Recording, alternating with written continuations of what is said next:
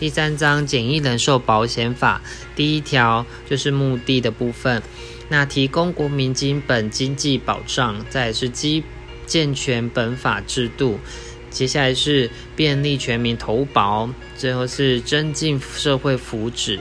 那其他的法律性质跟邮政法一样，是有国内法、特别法、行政法、类别法归行政刑法。那第二条是主管机关一样是为交通部，那业务的部分是受金融监督管理委员会监督，那其他保险业者主管是金管会哦，跟我们这个简易人寿保险是不一样的。第三条是保险人为邮局。第四条，简易人寿保险的主约有生存险、跟死亡险，还有生死和险三种主约。那附约的部分的话，有健康险跟医伤害险。那健康险就是医疗险，伤害险就是意外险。第五条是保险金的总数是由交通部会金管会定支的。那最高的部分是六百万，最低是十万。那超过所缴的保险费的话，是无息退还哦。那违反这个这一条的话，是罚三十到一百五十万的罚款。那第六条是保这个简易人寿保险法的话，是不用见检的。第七条很重要，它是一百零七年的十一月修改的，那是一百零七年的十二月公布实施，所以大家应该是会考的哦。那其中内容是非中华民国国民不得为被保险人。那未满十五岁的健康险，也就是医疗险的部分是有效的，但是如果是伤害险，就是所谓的意外险是不算的哦。那满十五岁之后才会生效，若十五前。十五岁以前挂掉的话，那这部分会加计利息退还。那其利息的计算方式是由金管会定制的。那以上的话，若有其他的法律规定则，从其规定。第七之一条也是必考题哦。内容是被保险人若依为受监护宣告禁，也就是禁资产的人，就是没办法自己管理自己的资产的人，那死亡给付是不给付的哦，只付丧葬费，但是健康保险是可以履行的。再就是丧葬费的话，为本法未规定的，所以是照资产及赠与税法的规定哦。那给予的规定费用的一半。那以上若有其他法律规定者的话，一样是从其规定。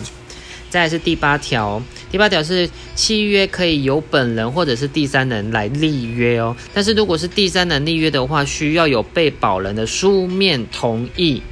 还有就是约定的保险金额需要符合这两点才能生效哦。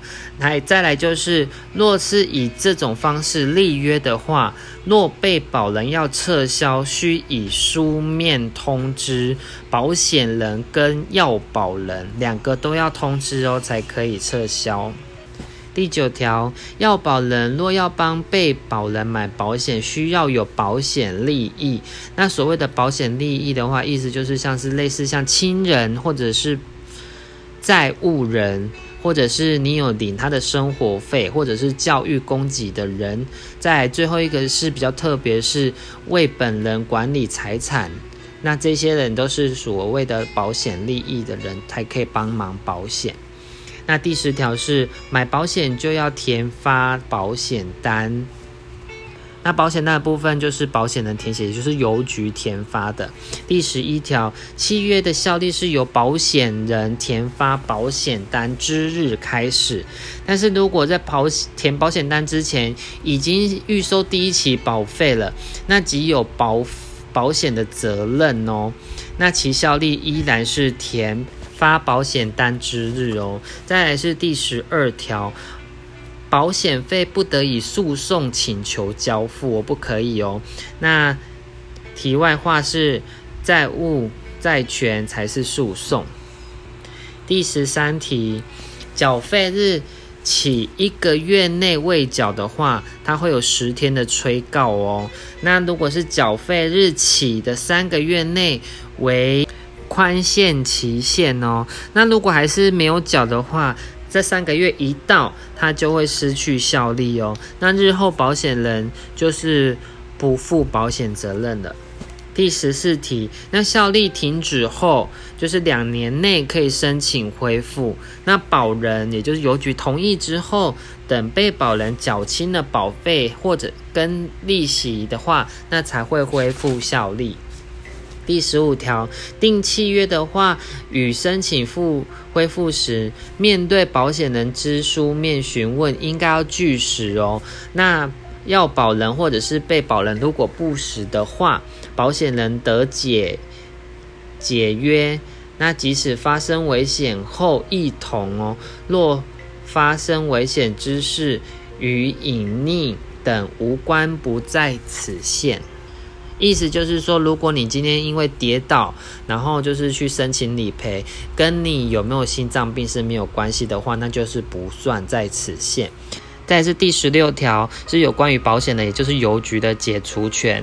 那第一点的话是，如果有知道解除的原因，那经过一个月不行使的话，就不能再行使了。第二点是订立或者是恢复契约满两年，那满了之后，之后不管是什么原因，也都不能解除了。那以上这两点就是不能再解除。那解除契约的话。要保人只能申请保单价值准备金。再是第十七条，契约若有约定受益人的话，那如果要变更，需要先有被保人的书面同意哦。那如果没有约定受益人的话，死亡给付就变成是遗产，那生存给付的话就是给被保人。再是第十八条，要保人随时可以向保险人声明终止哦。第十九条是有关于死亡时的保险给付，那这条是一直在修正的。第一个的话是未满三个月，那就是全部的保费不含利息。第二个是三到六个月死亡的话，是保险金的四分之一。再是第三个，六到九个月的话是保险金的二分之一。第四个是九个月以上的话，就是看赔该赔多少就赔多少。所以是第一个是保险费，其他都是保险金。再是第二十条是要背下来的哦。以下是除了付保险准备金外，皆不付给保险金。第一点，定契约或是恢复效力的时候，一年内故意自杀者不付。第二个是要保人致被保人于死的话，也是不付钱的哦。再是第三个，被保人因犯罪处死拒捕，然后越狱致死的不赔。然后要不然就是第四个是被保人因为战事或者是变乱致死的，这都是不赔的。就像是香港最近的事情。再是第五个，健康医疗险是故意自杀堕胎导致的话不赔。再就是伤害保险，就是意外险，故意自杀或者是因犯罪所致，也是不赔的。再是第二十一条，是有关保单价值准备金的部分，就是有第十六条，也就是解除契约，跟第十八条终止，或者是刚才前述的二十条的一三四款，这几个都是，如果说付足一年以上的话，就可以。申请要保人就可以申请保单价值准备金。那第二十条的第二款是要保人杀被保人，所以他这部分的话，要保人也不能拿到那个价值准备金，所以就是该付给应得之人。再是第二十二条是有关于受益人致被保险人。伤害或死亡的话，皆无权请求保险金哦。但是如果有其他的受益人的话，就是平均受领。那如果已经死掉的话，没有受益人的话，那就变成是遗产。第二十三条是，如果保费已经付足一年以上的话，要保人可以依保单直借，就是用保单借钱。那企额多的话，就是保单价值准备金内的金额。如果发生事故尚有欠款的话，就会以保险金扣除后再拨款。第二十四条是，保险人不得代要保人或受益人去要因保险事故的请求权哦。第二十五条是由保险契约所产生的任何权利的请求权是五年之内要完成的。第二十六条由第三人立契约，那权利的转移或出值就是借钱的话，一定要有被保人的书面承认。第二十七条。是有关简易人寿保险金的运用哦，那这部分的话要交通部的核可，可以提供重大公共建设的融资，那其总额的话不可以超过总资金的百分之三十哦。那这个资金的话是包括业主权益及各种责任的准备金。第二十八条都是一样的，跟三法都是一样的，就是会计账务要独立处理。第二十九条是简易人寿保险的资本是由交通部核定的哦，而且这十五趴需要由留那个保险金在国库的，以备不时之需。第三十一条，简易人寿保险有关的各种相关办法，办法哦，就是由交通部会同经管会定之。在第三十二条，依保险法。保险业务员所需具备之条件，于邮政简易人寿有人员不适用哦。但有关资本额之规定是适用的。接下来是三十三到三十八这部分的话，就是罚则的开始哦。来，第一点是违反保险法规的规定哦。第一个的关键字是行为人，那这个部分的话会处三年以下的有期徒刑跟三百万以下的罚金。在第二个是未向经管会报告或公开说明，这部分会罚十五到七十五万的罚款。再是第三个是其他全部，除了以上上述的那两点，那都是三十万到一百五十万，这是属于保险法的规定。再来是简易人寿保险法的规定哦。第一个是有损害邮政公司资产或利益的，如果是一个人的话，就是一年以上七年以下的有期徒刑，或者是拘役，或者是三千。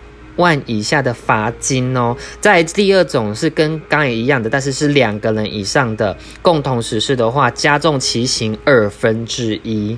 再是简易人寿保险法第二个重要事项是违反检查规定或未缴查核费用的话，这部分是罚五十到两百五十万的罚款。